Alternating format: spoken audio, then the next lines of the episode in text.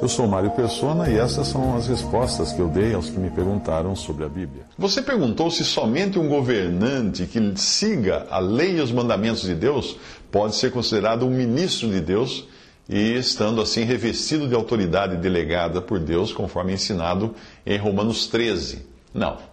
Todo governante é ministro de Deus. Isso não depende da sua condição moral ou religiosa. É Deus quem determinou isso. Imagine a bagunça que seria um guarda de trânsito mandar você parar e antes de obedecer o guarda, você gritar pela janela do carro: prove que você é ministro de Deus para eu saber se devo lhe obedecer ou não. Recite os dez mandamentos. Isso é absurdo, não? A, a palavra de Deus diz assim: toda alma esteja sujeita às potestades ou poderes superiores, porque não há potestades ou poderes que não venham de Deus, e as potestades ou poderes que há foram ordenadas por Deus. Por isso, quem resiste à potestade ou autoridade, resiste à ordenação de Deus. E os que resistem trarão sobre si mesmos a condenação. Porque os magistrados ou juízes não são terror para as boas obras, mas para as más. Queres tu, pois, não temer a potestade? Faze o bem e terás louvor dela, porque ela é ministro de Deus para o teu bem. Mas se fizeres o mal, teme Pois não traz debalde, não traz em vão a espada, porque é ministro de Deus e vingador para castigar o que faz o mal. Portanto, é necessário que lhes estejais sujeitos, uh, não somente pelo castigo, mas também pela consciência. Por esta razão também pagais tributos, porque são ministros de Deus, atendendo sempre a isto mesmo. Romanos 13, de 1 a 6. Se apenas as autoridades sujeitas a Deus e obedientes à sua vontade fossem realmente ministros de Deus, ou autoridades revestidas por Deus de poder uh, para governar, uh, Pilatos então devia ser um homem muito santo, porque nós sabemos que ele tinha poder, ele tinha autoridade. E o Senhor Jesus se submeteu à autoridade dele.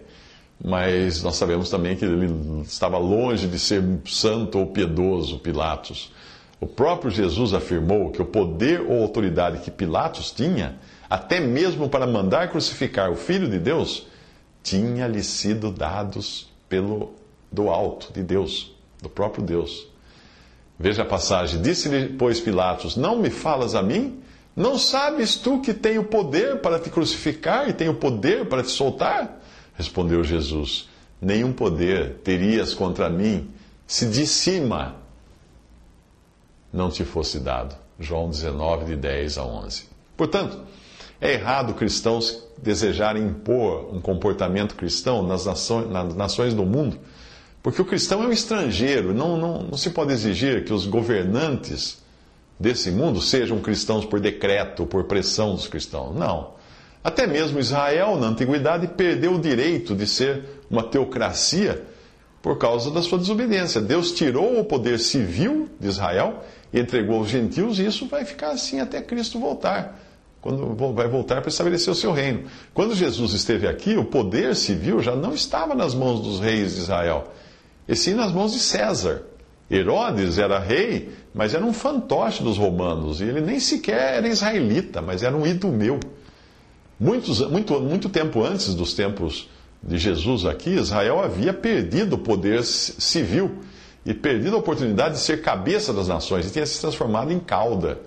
Deus havia deixado abandonado Israel, os judeus, uh, e deixou para eles apenas o poder religioso, por meio dos sacerdotes aos quais o próprio Jesus ordenava que as pessoas se submetessem, mas que depois também seriam deixados de lado com o advento da igreja. Até mesmo os profetas de Israel, que eram a terceira via de autoridade no judaísmo, o judaísmo era antigamente, eles eram governados pela autoridade civil, religiosa e profética dentro de Israel.